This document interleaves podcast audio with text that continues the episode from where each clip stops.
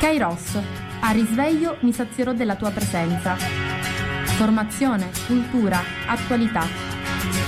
Lancia in alto la tua vita come una moneta e lasciala volare più su.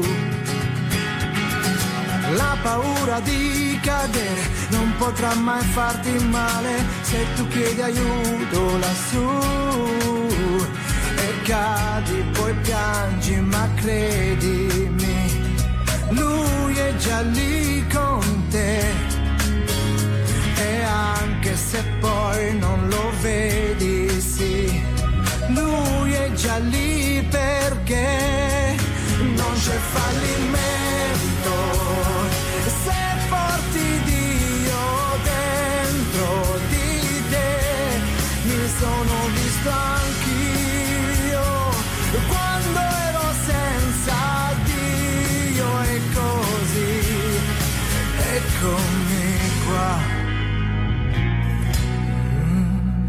Buongiorno a tutti da Antonella dai microfoni di Radio Gemini.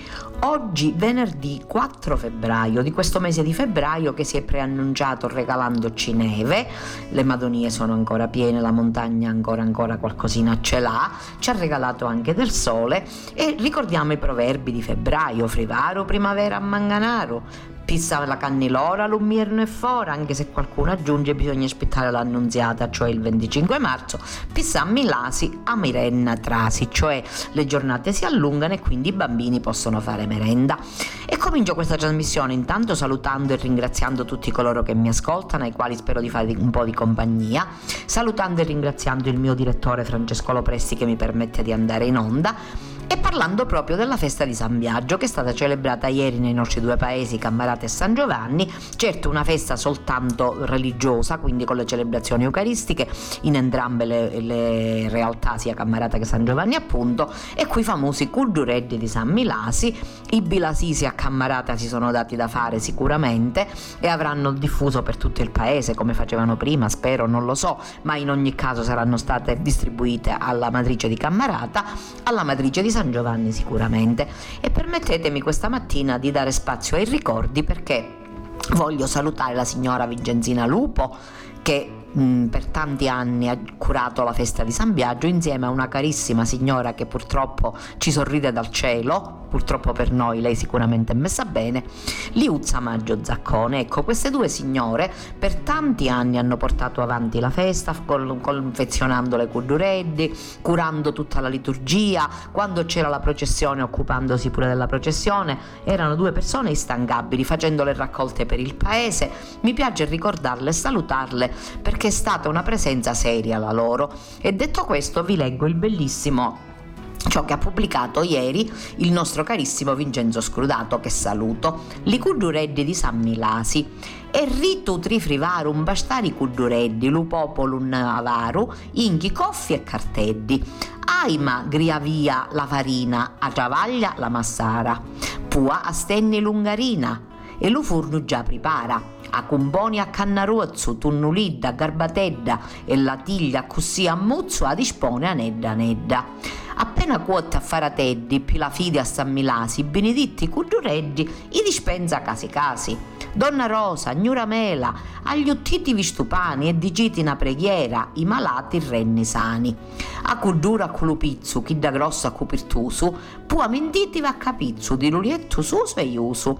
A così la tradizione rinnovata e soddisfatta, accrisci culto e devozioni, e li cori tutti a patta. San Milasi di l'artaro glorioso sinniprea, e lo iorno cifriaro otteni grazie a cui spera. Ecco, grazie Vincenzo per questo bellissimo tuffo nel passato, per questo farci rivivere le belle tradizioni che appartengono al nostro popolo, che però vanno vissute vivificandole e rendendole anche appetibili per i nostri giovani, facendo sì appunto che i nostri giovani possano innamorarsi di queste tradizioni e possano portarle avanti. E vedere che ci siano giovani nei comitati delle feste, vedere che ci siano giovani che si danno da fare, più fare i culdureddi, per tutte queste cose bellissime è molto molto importante perché ci aiuta tantissimo a tenere vivo il culto vivificandolo. E detto questo andiamo avanti. E stamattina ho davanti a me l'Amico del Popolo, il giornale della nostra diocesi di grande tradizione, per molti anni il nostro carissimo Monsignor De Gregorio ha, crea- ha curato questo, questo giornale, ci siamo tutti molto affezionati, un saluto a Carmelo Petrone che è il direttore. Scrive così Carmelo Petrone in occasione della 44esima giornata per la vita, una lettera dei presidenti dei CAV che sono i centri di accoglienza alla vita. Sentiamoci una comunità unita a custodire ogni vita. In occasione della 44esima giornata della vita che si celebra appunto domenica prossima 6 febbraio 2022, i presidenti appunto dei CAV dell'Arcidiocesi di Agrigento, presenti ad Agrigento, Canicattia, Aragona, Ribera, Sciacca, Menfi, Palma di Montechiaro, Licata, Ravanusa e Campobello di Licata, hanno scritto una lettera ai parroci e questo è il testo.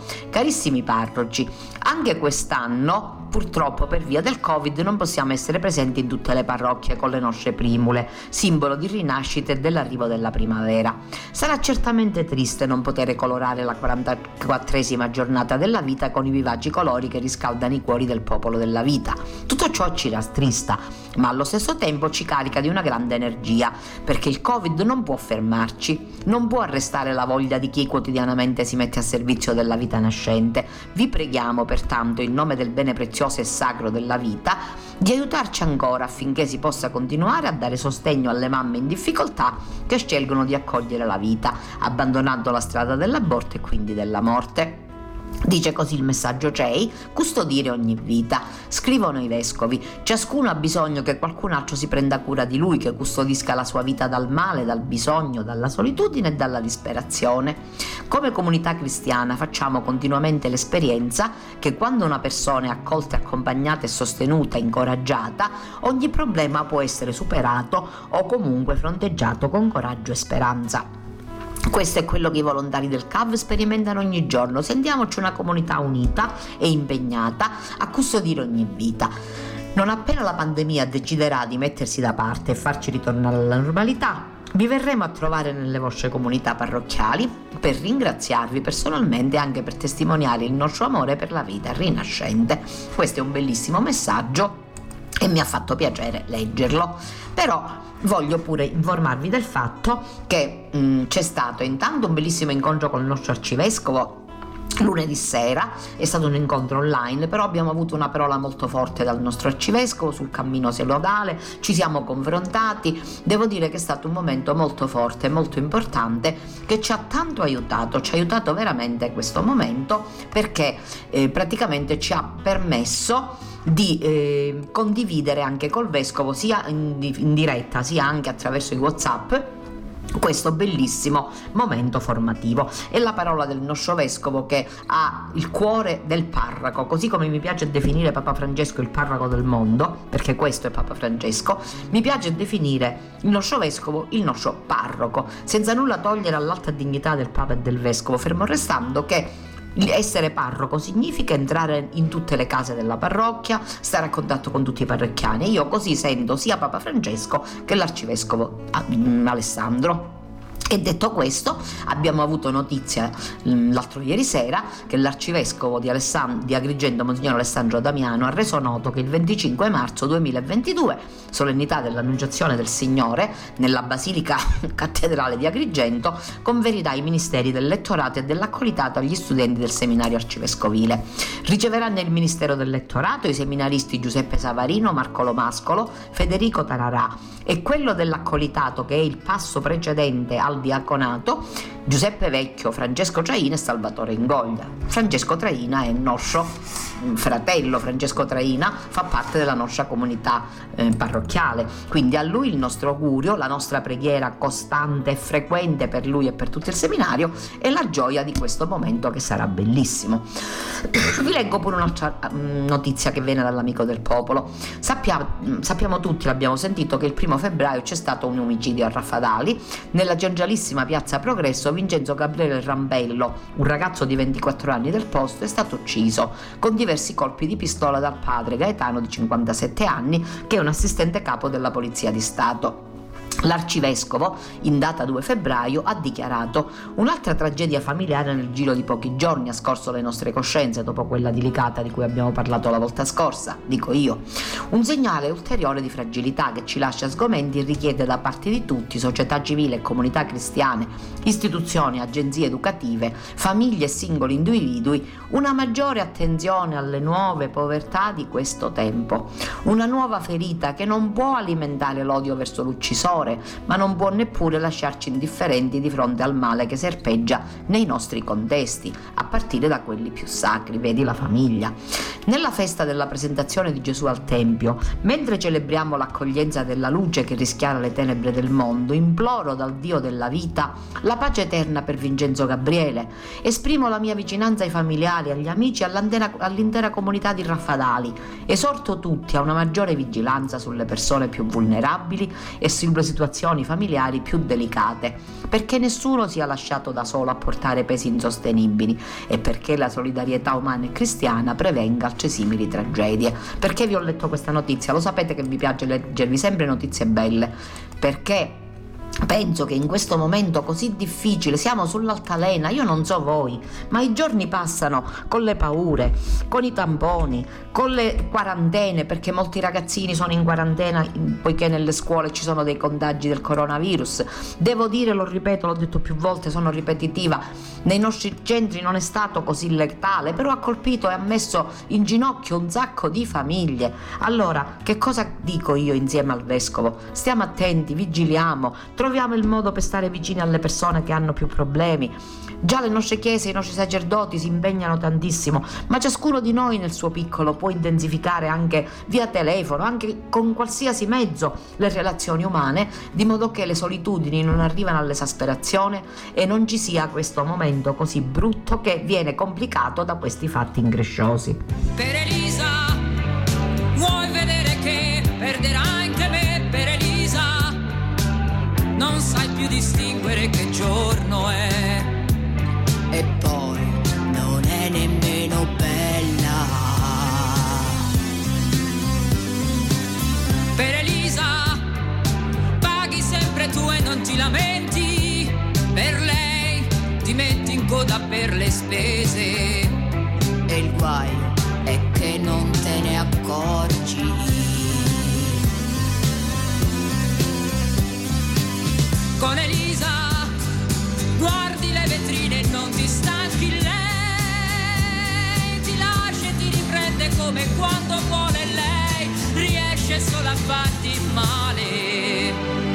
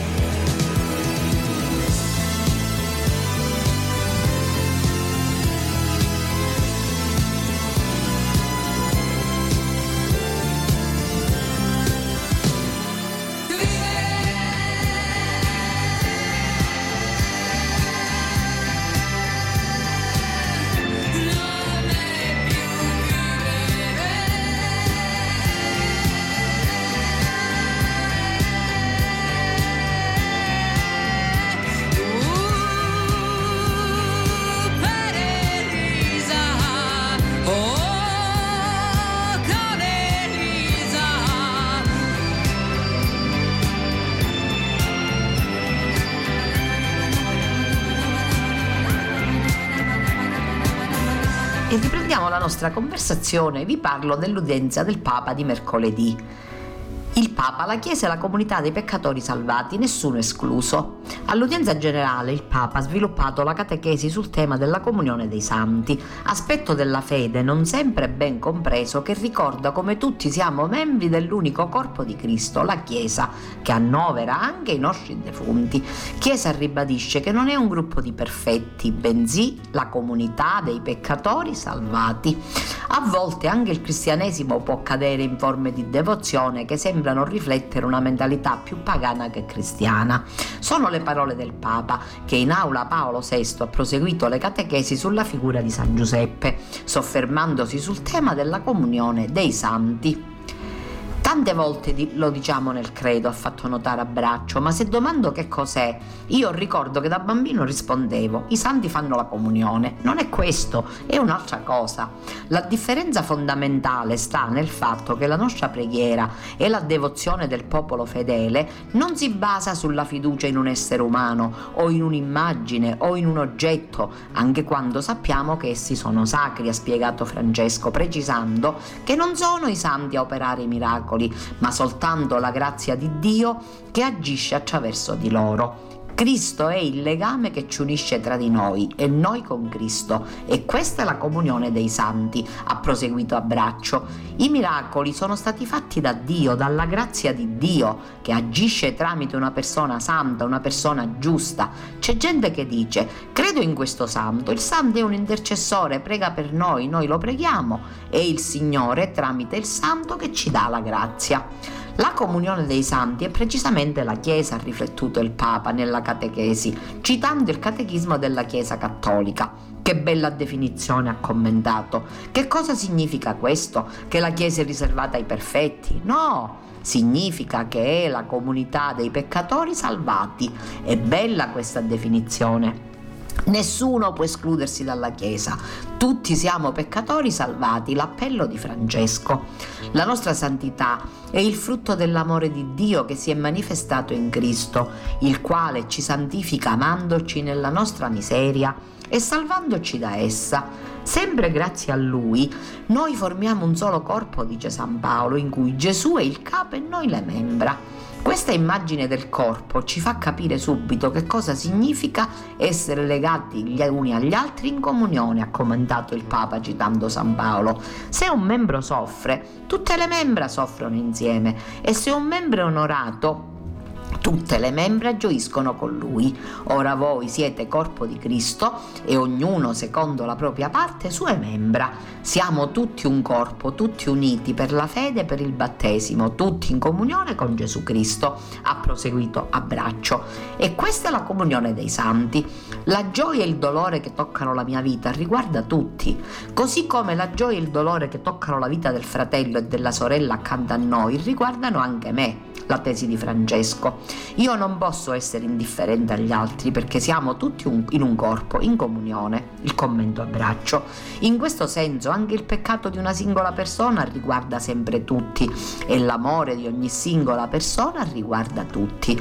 In virtù della comunione di santi, di questa unione, ogni membro della Chiesa è legato a me in maniera profonda e questo legame è talmente forte che non può essere rotto neppure dalla morte.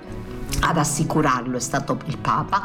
In aula Paolo VI ha ricordato che la comunione dei santi non riguarda solo i fratelli e le sorelle che sono accanto a me in questo momento storico o che vivono in questo momento storico, ma riguarda anche quelli che hanno concluso il pellegrinaggio terreno e hanno varcato la soglia della morte. Anche loro sono in comunione con noi. In Cristo nessuno può mai veramente separarci da coloro che amiamo, perché il legame è un legame esistenziale, un legame forte, che è nella nostra stessa natura, ha proseguito Francesco a braccio. Cambia solo il modo di essere insieme a loro, ma niente e nessuno può rompere questo legame. Padre, pensiamo a coloro che hanno rinnegato la fede, che sono apostoli, persecutori della Chiesa, che hanno rinnegato il loro battesimo. Anche questi sono a casa, la possibile obiezione. Anche questi, tutti i bestemmiatori, tutti, siamo fratelli. Questa è la comunione dei santi. La comunione dei santi tiene insieme la comunità dei credenti sulla terra e nel cielo e sulla terra i santi, i peccatori, tutti. Non è una cosa magica, non è una superstizione la devozione ai santi, è parlare con un fratello o una sorella che ha condotto una vita santa e ora è davanti a Dio. E io parlo con questa sorella, questo fratello e chiedo la sua intercessione per quello di cui ho bisogno. Lo ha puntualizzato a braccio il Papa che ha concluso la catechesi dell'udienza di oggi con una preghiera a San Giuseppe alla quale sono particolarmente legato e che recito ogni giorno da più di 40 anni. È tratta da un libro delle suore di Gesù e Maria della fine del Settecento, ha rivelato Francesco. È molto bella, più che una preghiera è una sfida a questo padre, custode nostro che è San Giuseppe. Sarebbe bello che possiate imparare questa preghiera e ripeterla glorioso patriarca San Giuseppe, il cui potere sa rendere possibili le cose impossibili, vieni in mio aiuto in questi momenti di angoscia e difficoltà, recita la preghiera, prendi sotto la tua protezione le situazioni tanto gravi e difficili che ti affido, affinché abbiano una felice soluzione. Mio amato Padre, tutta la mia fiducia è riposta in te, che non si dica che ti abbia invocato in vano e poiché tu puoi tutto presso Gesù e Maria, mostrami che la tua bontà è grande quanto il tuo potere. Poi Francesco ha fatto riferimento a un episodio successo in aula Paolo VI. Abbiamo sentito alcuni minuti fa una persona che gridava che aveva qualche problema, non so se fisico, psichico o spirituale, ma è un fratello nostro. Vorrei finire pregando per questo fratello che soffre, perché se gridava è perché soffre, ha qualche bisogno. Non essere sordi al bisogno di questo fratello, l'invito ancora a braccio ai fedeli. Preghiamo la Madonna per lui, coraggio in questa comunione di questi santi che abbiamo in cielo e in terra, il Signore non ci abbandona.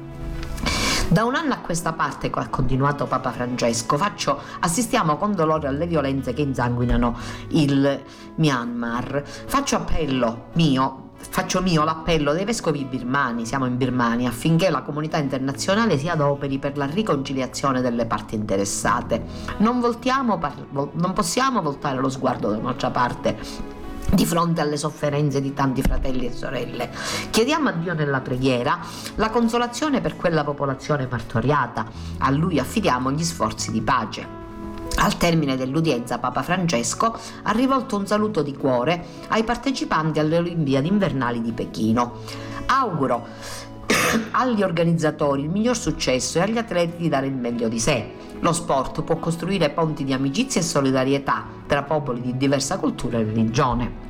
Ha detto mostrando apprezzamento perché al motto Citius Altius Fortius il Comitato Internazionale Olimpico ha aggiunto Communiter, cioè insieme, il più alto, il più forte, il più importante, insieme, con un particolare, con un particolare pensiero, abbraccio tutto il mondo paraolimpico, ha aggiunto.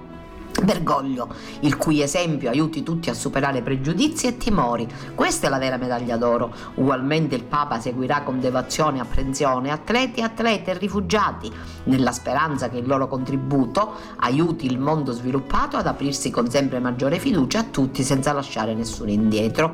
A tutti, infine, l'augurio di vivere un'esperienza di fratellanza e di pace bellissima questa, questa catechesi che vi ho voluto leggere. Io ho la fortuna di, quando posso, di ascoltarla, la catechesi del Santo Padre, e devo dire che mi aiuta tantissimo. Per me è un momento forte nella mia giornata perché mi aiuta anche tanto a, a vedere più chiaro dentro di me, a fare luce su alcune situazioni che magari mi lasciano un pochettino perplessa. E detto questo, voglio leggervi il bellissimo commento del, al Vangelo di Hermes Ronchi al Vangelo di domenica, un sogno divino per piccoli imprenditori. In quel tempo, mentre la folla faceva ressa per ascoltare le parole di Dio, Gesù, stando presso il lago di Genesaret, vide due barche accostate alla sponda. I peccatori erano scesi e lavavano le reti, i pescatori. Salì in una barca che era di Simone e lo pregò di scostarsi un po' da terra, sedette e insegnava alle folle dalla barca. Comincia così la storia di Gesù con i suoi discepoli, dalle reti vuote, dalle barche tirate in zecca il linguaggio universale È semplicissimo e immagini altrettanto semplici, non dal pinnacolo del tempio, ma dal pulpito di una barca a Cafarnao, non dal santuario, ma da un angolo umanissimo e laico, in più da un momento di crisi. Il Signore ci incontra e ci sceglie ancora, come i primi quattro, forse proprio per quella debolezza che sappiamo bene. Fingere di non avere ferite o una storia accidentata ci rende commedianti della vita. Se uno ha vissuto ha delle ferite. Se uno è vero ha delle debolezze e delle crisi e lì ci raggiunge la sua voce. Pietro disubbidisce alle reti vuote, ubbidisce a un sogno, gli aveva detto allontanati da me perché sono un peccatore, ma lui non se n'è andato e sull'acqua del lago ha una reazione bellissima. Il grande pescatore non conferma le parole di Pietro, non lo giudica, ma neppure lo assolve, lo porta invece su di un altro piano, lontano dalla schema del peccato e dentro il paradigma del bene futuro. Sarai pescatore di uomini, non temere il vuoto di ieri, il bene possibile domani conta di più. Gesù rialza, dà fiducia, conforta la vita e poi la incalza verso un di più. D'ora in avanti tu sarai ed è la vita che riparte. Quando parla Pietro è a me che parla. Nessuno è senza un talento, senza una barchetta, una zattera, un guscio di noce. E Gesù sale anche sulla mia barca. Sale sulla barca della mia vita che è vuota, che ho tirato in secca, che quando è in alto mare oscilla paurosamente e mi prega di ripartire con quel poco che ho, con quel poco che so fare e mi affido a un nuovo mare. E il miracolo non sta nella pesca straordinaria e nelle barche riempite di pesci, non è nelle barche abbandonate sulla riva ancora cariche del loro piccolo tesoro. Il miracolo grande è Gesù, che non si lascia impressionare dai miei difetti, non ha paura del mio peccato e vuole invece salire sulla mia barca, mio ospite più che mio Signore. E abbandonato tutto lo seguirono. Che cosa mancava ai quattro per convincerli a mollare barche e reti, per andare dietro a quel giovane rabbi dalle parole fulgoranti? Avevano il lavoro, una piccola azienda di pesca, una famiglia, la salute, il libro e la sinagoga, tutto il necessario per vivere, eppure qualcosa mancava. E non era una morale più nobile, non dottrine più alte, mancava un sogno. Gesù è il custode dei sogni dell'umanità offre loro il sogno dei cieli nuovi e terra nuova, il cromosoma divino nel nostro DNA, fratelli tutti, una vita indistruttibile e felice, li prende e li fa sconfinare, gli ribalta il mondo e i, pecca- i pescatori cominciano ad obbedire agli stessi sogni di Dio.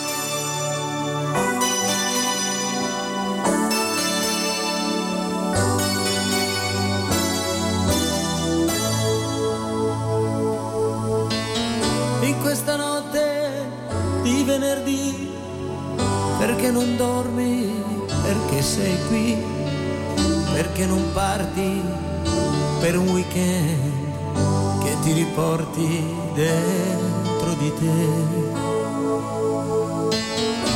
Cosa ti manca? Cosa non hai? Cos'è che insegui se non lo sai? Se la tua corsa finisse qui, forse sarebbe meglio così. Ma se afferri un'idea che ti apre una via e la tieni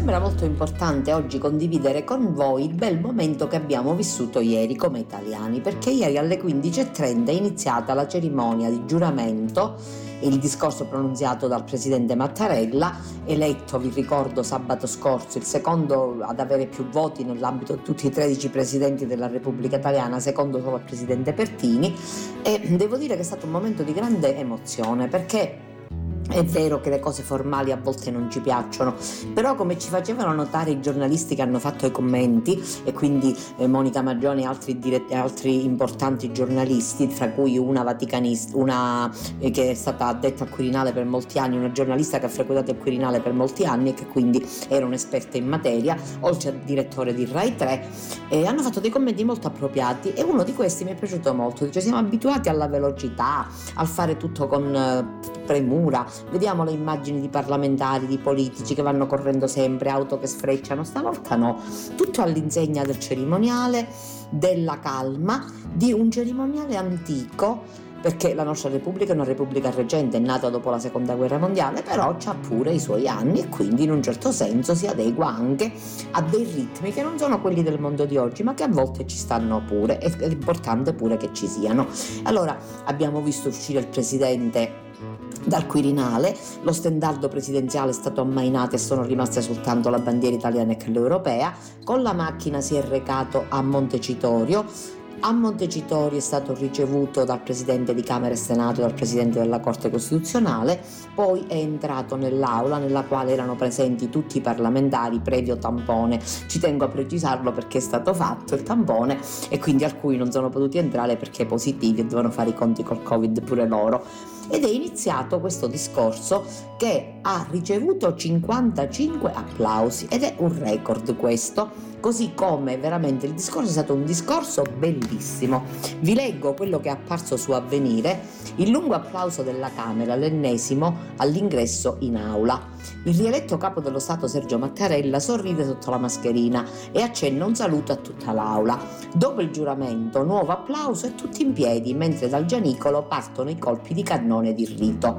Ma l'attesa è per le parole del Presidente della Repubblica, quasi 12 cartelle piene, lette da Mattarella in 38 minuti, con voce a volte emozionata, interrotte ripetutamente 55 volte dai battimano dei grandi elettori. Ci si attendevano moniti e rimproveri.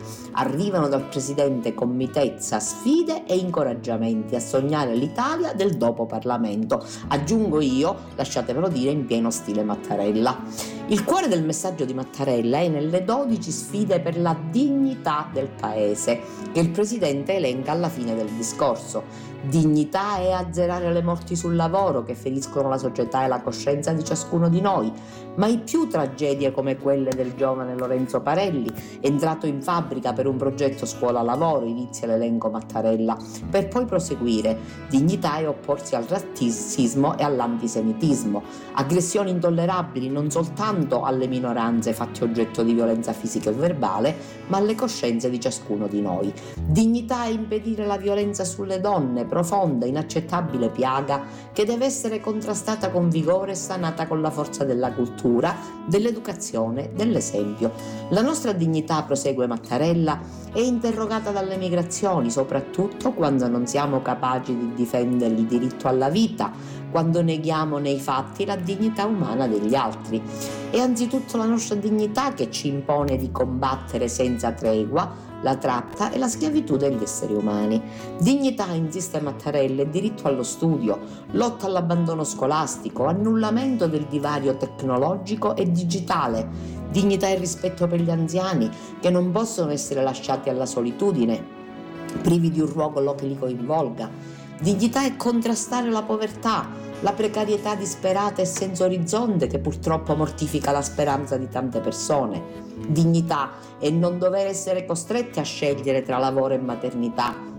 Dignità è un paese dove le carceri non siano sovraffollate e assicurino il reinserimento sociale dei detenuti.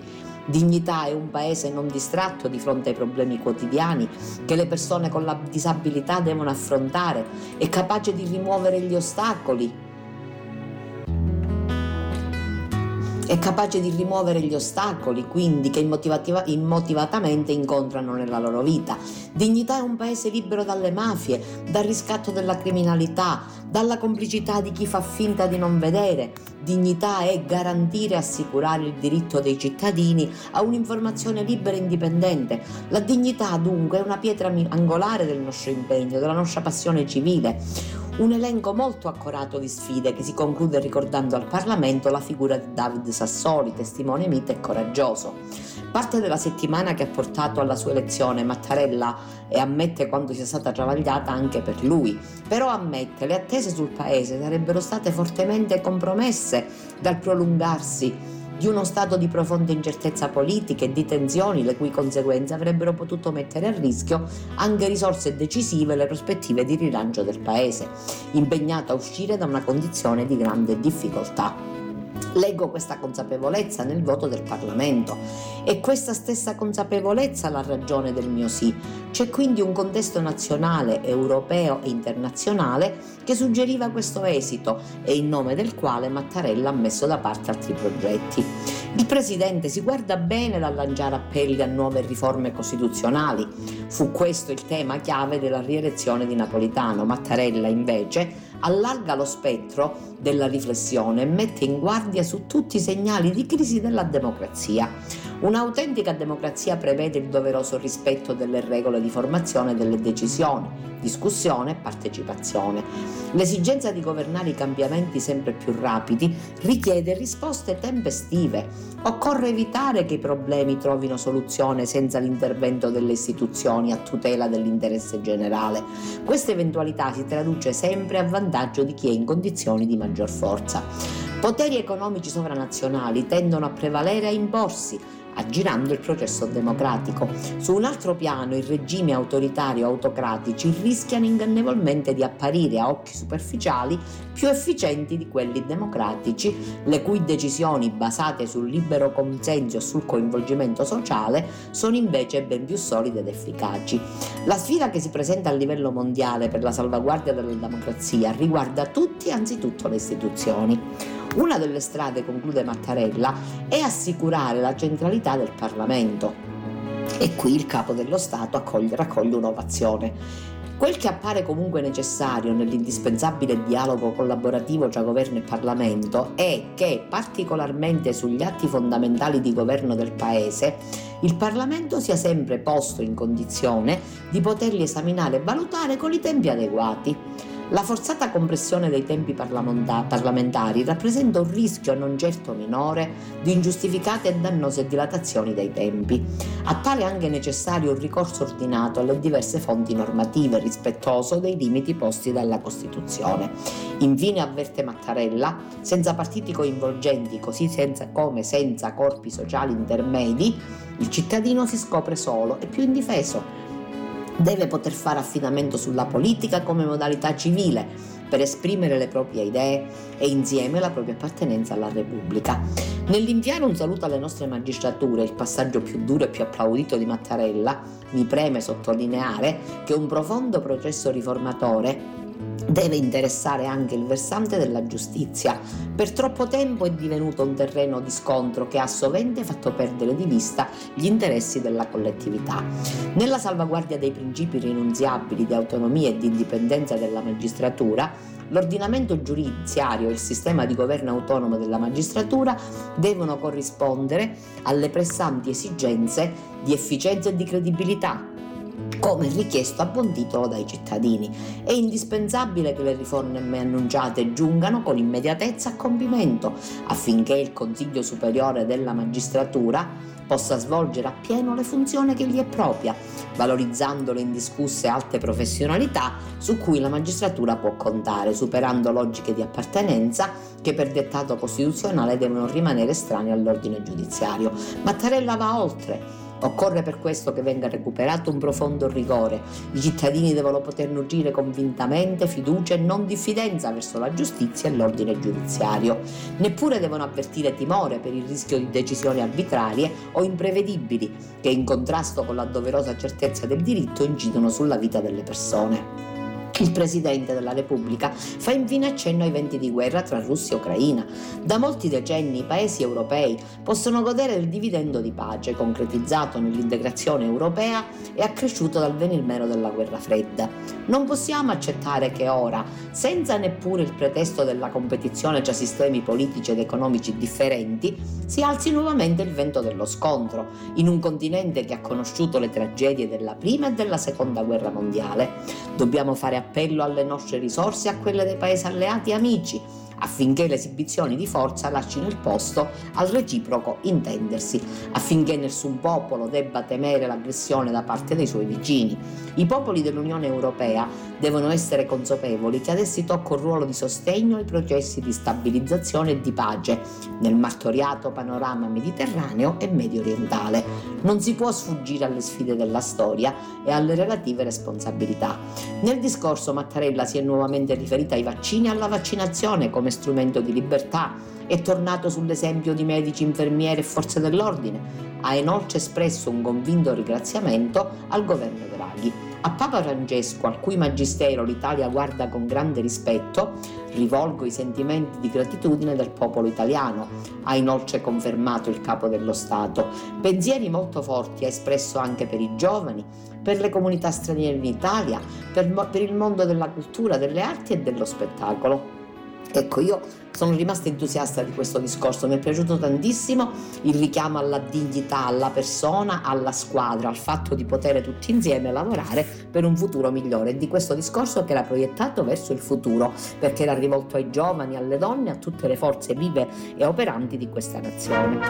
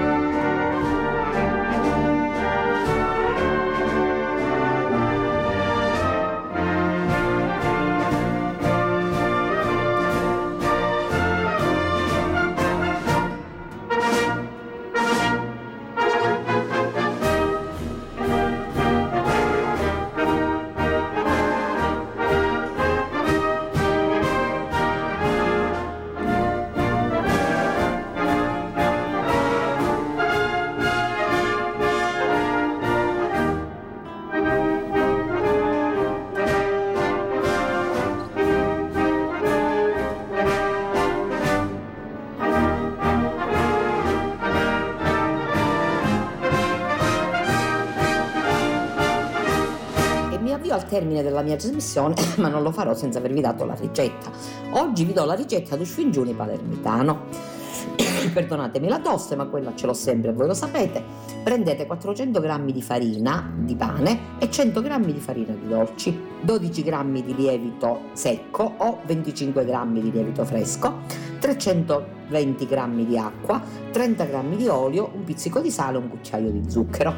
Impastate il tutto, o a mano o in una planetaria come ritenete meglio, e ponete a lievitare. Io solitamente impasto di mattina e cuocio la pizza nel pomeriggio.